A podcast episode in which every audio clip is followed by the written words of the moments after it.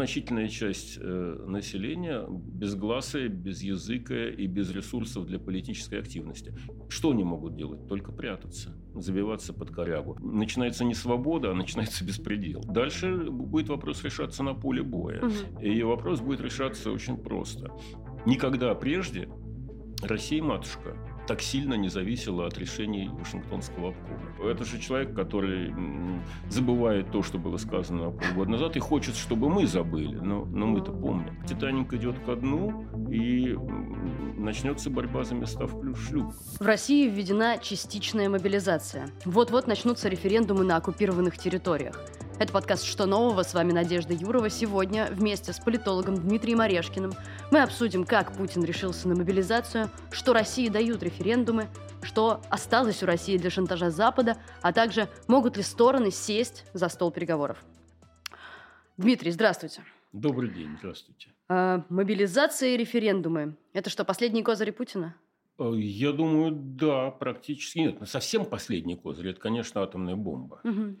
А, но, как говорил Суворов, держи пулю в дуле, потому что как только она вылетела, так уже ты ее не контролируешь. В белый свет как копеечку или в противника. Поэтому ядерный шантаж, он работает пока страшно. Угу. А за полгода, к несчастью для Путина, он приучил к тому, что бояться его не надо. В значительной степени – Э, его риторика – это блеф и шантаж, э, и он понемножку становится вот тем самым мальчиком, который все время кричал «атомная бомба, атомная Поэтому бомба». он сегодня сказал, это не блеф, буквально. Указ о частичной мобилизации подписан.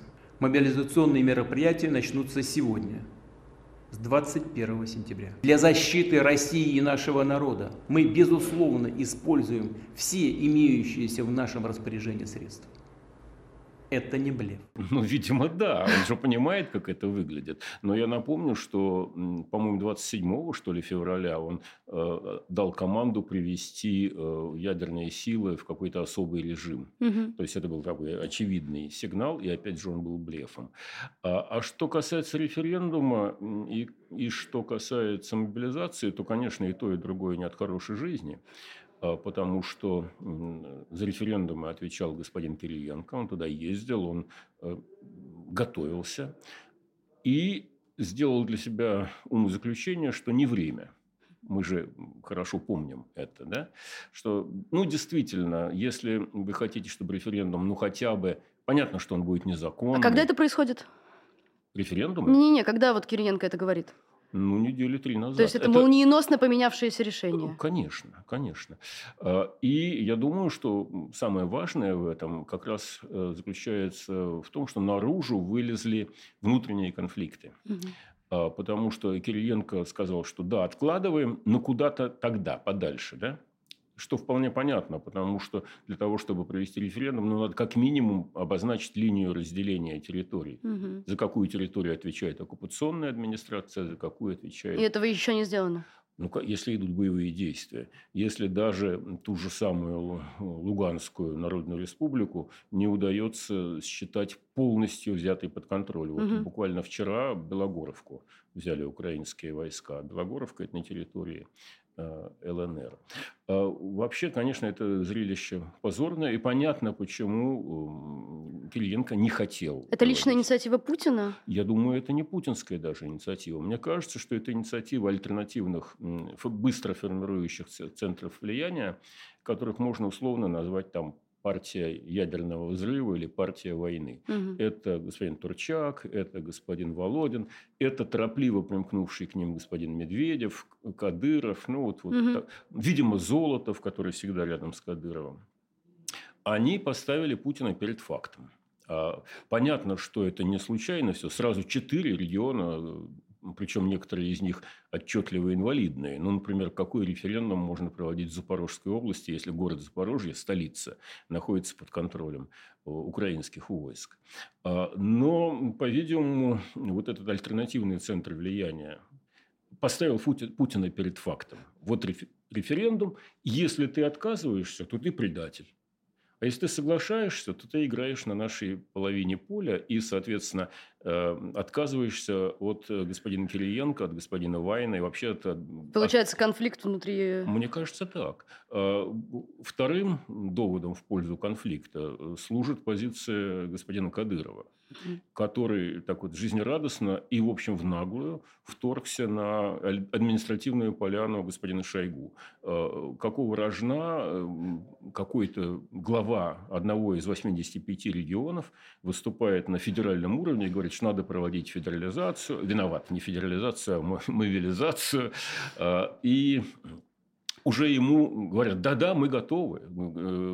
Господин Аксенов в Крыму в ответ на инициативу господина Кадырова докладывает, что а мы уже провели, а вот некоторые регионы еще и проводят, и некоторые, и некоторые другие, некоторые другие за большинство заняли выжидательную позицию, надо ли подстраиваться под Кадырова. А, и э, по правилам административной игры, конечно, Шойгу должен был этого не допустить и не потерпеть. Это мобилизация – это отчетливое поле для господина Шойгу, но никак для господина Кадырова. А, нечего ему делать на чужой административной территории. Угу. А мы видели, что господин Шойгу промолчал. А тут вдруг э, некий Витязь православный с большой бородой и в тюбетейке выступает в качестве э, инициатора э, мобилизации. Это скандал. Э, и именно поэтому, я думаю, Путин, пытаясь уравновесить эти разные группы влияния, долго искал правильные слова, во-первых, угу. а во-вторых, наверное, вел какие-то переговоры этой ночью, поэтому тоже ведь скандал, когда объявляется, анонсируется выступление президента, и вдруг оно не состоялось. Для этого были какие-то чрезвычайно весомые причины. Ну, Путин сделал выбор, он подтащил Шойгу, показал, что мобилизацией командует по-прежнему Шойгу, и господин Кадыров куда-то закатился, как ясное солнышко. А, его не видно ага. опять.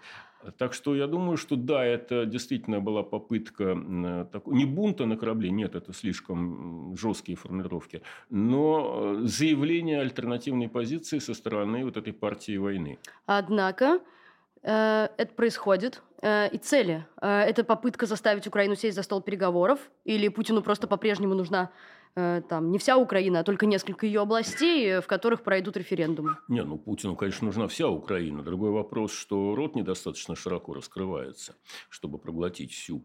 А, значит, э, переговоры сейчас вещь не актуальная, потому что Зеленский достаточно ясно зафиксировал свою позицию, и у него нет никаких резонов спешить с переговорами.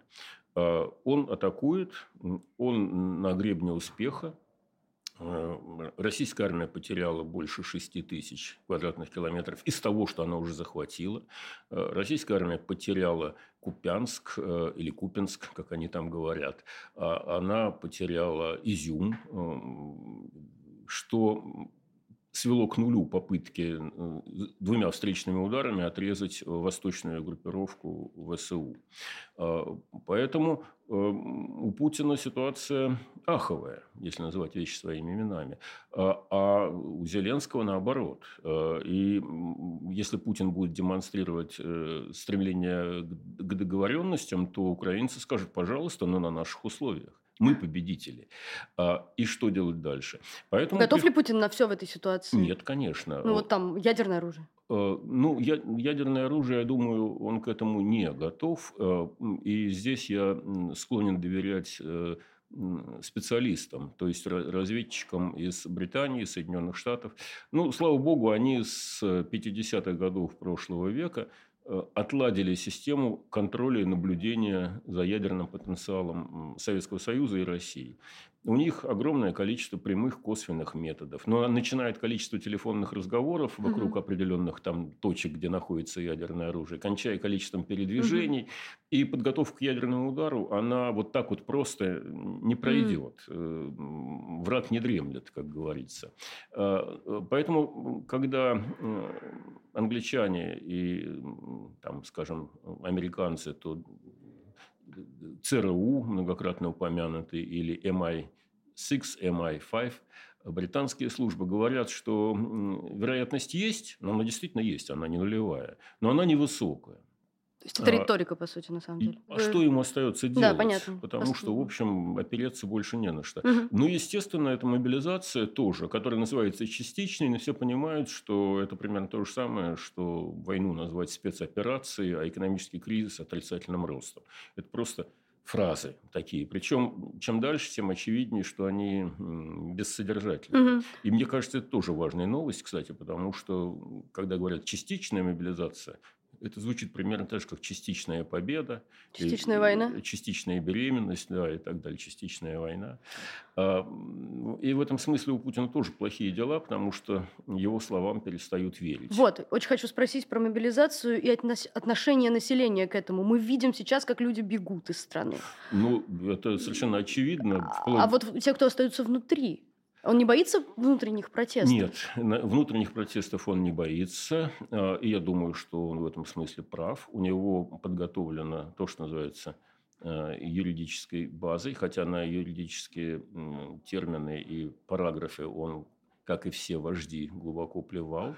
А, но э, речь идет о том, что так называемые правоохранительные органы, которые на самом деле не право охраняют а интересы э, группы Путина, они готовы к тому, что если кто-то выйдет на улицу, то у них уже прописано э, или 5, или 7 лет отсидки, потому что это может быть экстремизм, это может быть глубление над государственными символами, это может быть дискредитация армии, там целый, целый целый набор статей. Э, так что э, всех, кто будет пытаться протестовать на улице, примут немедленно. И Я это думаю, все понимают. Что сегодня вечером мы уже увидим это, и, возможно, даже дадим здесь титр про то, скольких людей задержали. А, губернаторы. А, некоторые губернаторы, например, Беглова взять. А, он лично вошел в мобилизационную комиссию. Это для того, чтобы, условно, набрать очков в глазах Путина? Или это уже какой-то такой инерционный процесс?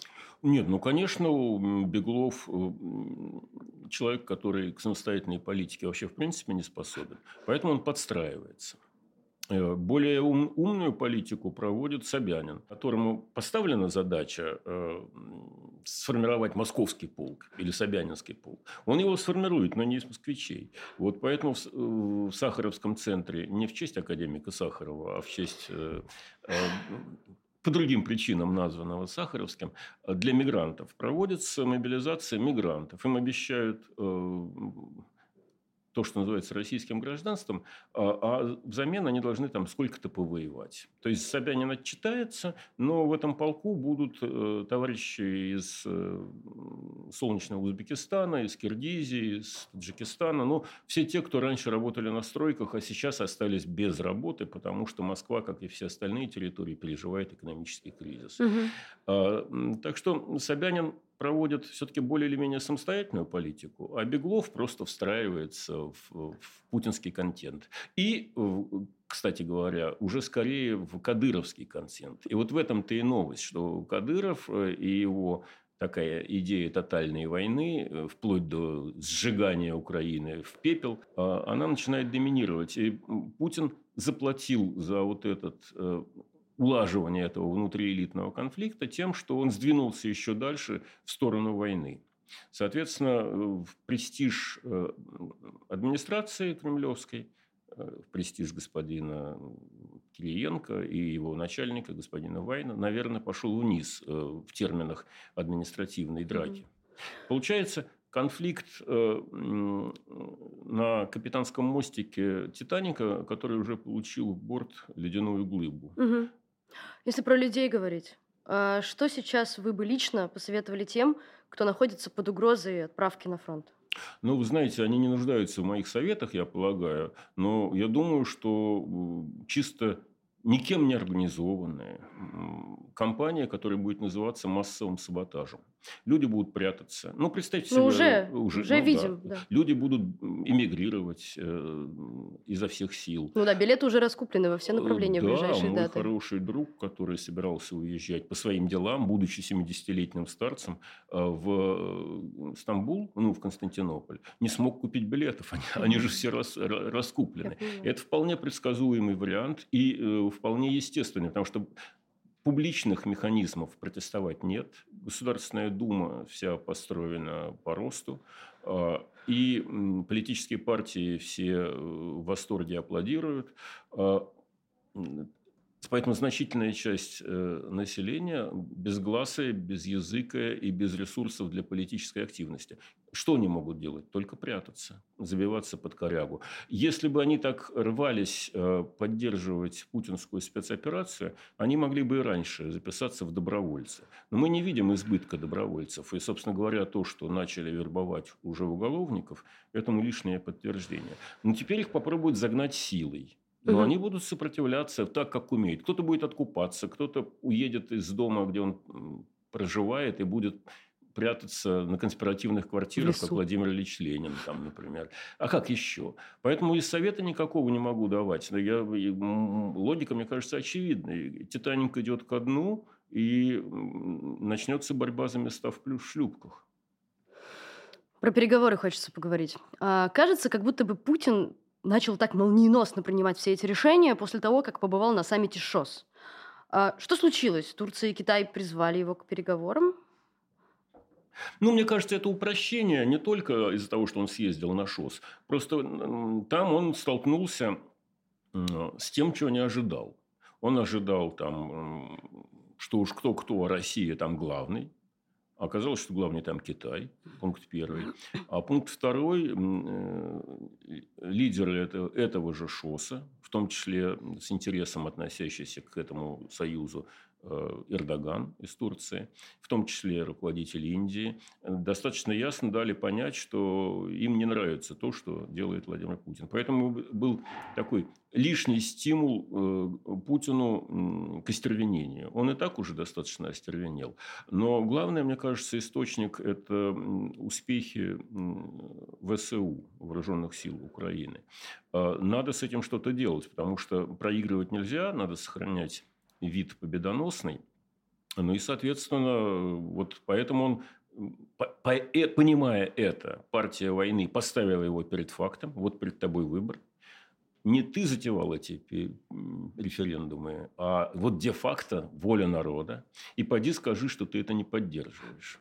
Поэтому он, мне кажется, что Путин впервые действует не по заранее разработанному плану. Он же mm-hmm. любит, чтобы у него на столе лежали четко прописанные планы, э, веер возможностей. Он из них выбирает, вот действуем пожестче, действуем помягче. А тут его поставили перед необходимостью. Он просто вынужден э, делать более жесткие заявления. Другой вопрос, что, может быть, это его и внутренним интенциям соответствовало. Но мне кажется, что у него коридор возможностей с каждым месяцем делается все уже и уже. И теперь ну, вот остается только, что надеется, что Запад испугается э, атомной бомбы. До этого он еще надеялся месяц назад, что Запад испугается зимних холодов, но это не сработало, вопреки пропаганде.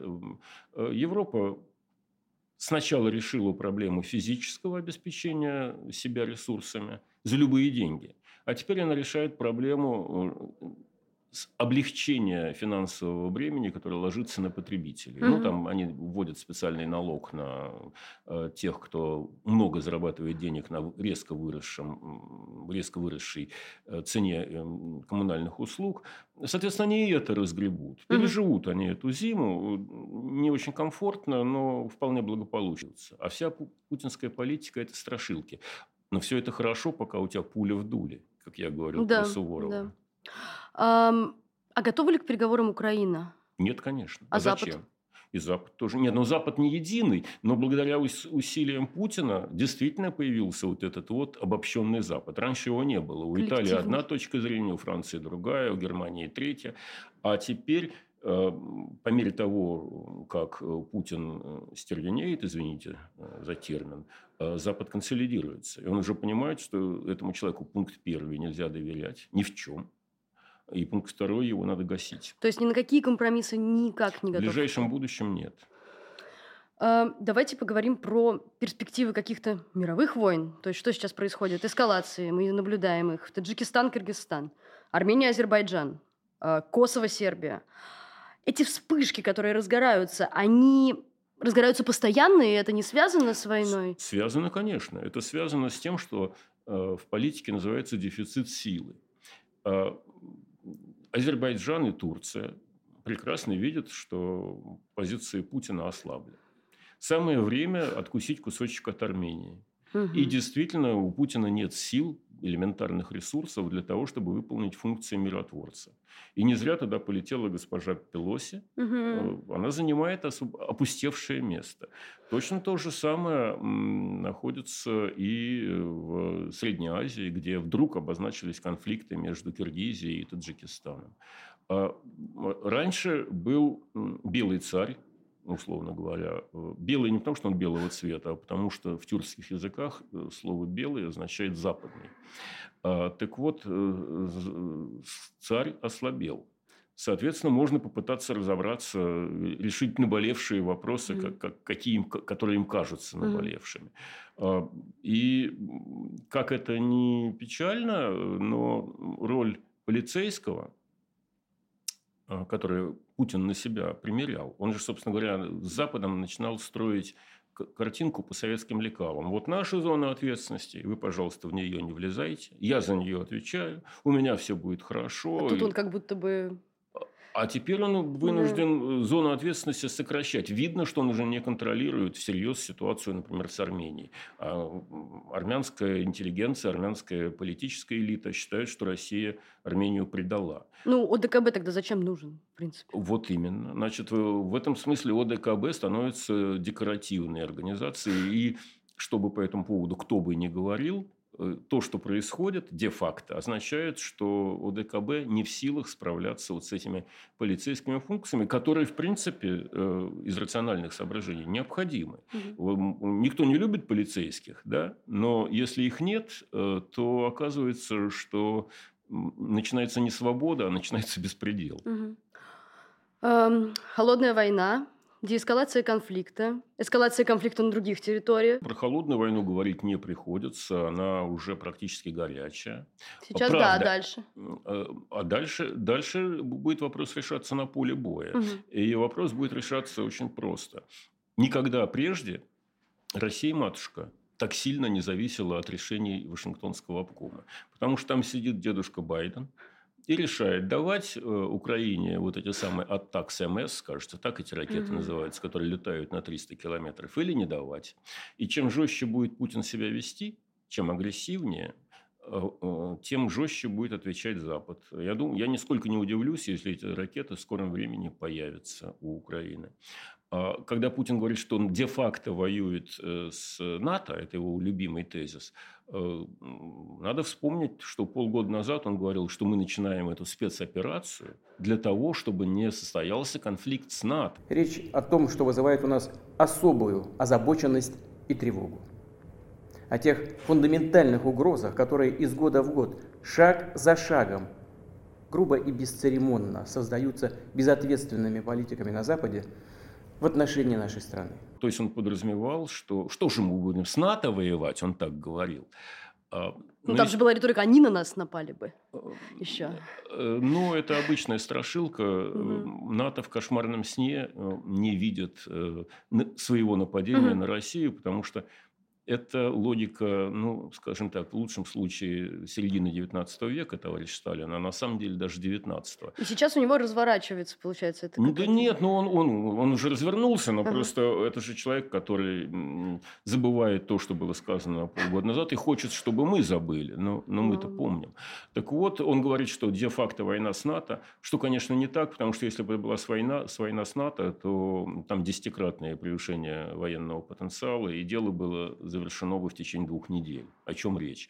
А сейчас НАТО, э, да, помогает Украине. А, простите, что в этом неправильного? Когда страна стала жертвой агрессии, она имеет полное юридическое право обращаться к любому кому хочет, была, слава богу, суверенная страна, за помощью. Как товарищ Сталин обратился за помощью к Соединенным Штатам и Британии. И никто его за это э, не ругал.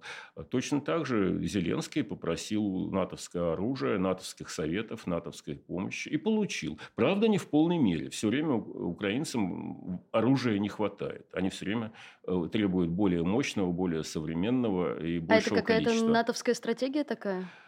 Э, ну да, я думаю, что это можно назвать стратегией, а может быть тактикой, потому угу. что, ну да, и Путин ясно говорит, что вот обозначает так называемые красные линии. Другой вопрос, как к этим красным линиям относиться. Потому что, ну да, могут быть гораздо более мощные ракеты, предложенные э, Украине. Ну да, могут быть гораздо более мощные противовоздушные устройства всякие. Э, могут быть даны Украине самолеты, а могут быть не даны. Это, так что вот НАТО, оно как бы э, балансирует, э, чтобы не перейти этих красных линий, чтобы уж совсем не поставить Путина в безвыходное положение. Это, я так понимаю, одна из стратегий НАТО. Но Путин сам себя ставит в безвыходное положение. Как, по вашему мнению, может закончиться война? Победой Украины. Это был подкаст «Что нового?». Спасибо, что вы дослушали. Подписывайтесь на этот канал, ставьте колокольчики, лайки, комментарии пишите, мы их очень-очень читаем. А, расскажите друзьям про это видео, напишите в своих соцсетях, если оно вам понравилось. Это очень помогает росту канала э, и помогает, соответственно, нам говорить правду большему количеству людей. Ну, конечно, подписывайтесь на наши подкаст-платформы, мы ведь все-таки еще и подкаст. Спасибо, до скорого. Ваша Nove Gazety Europa.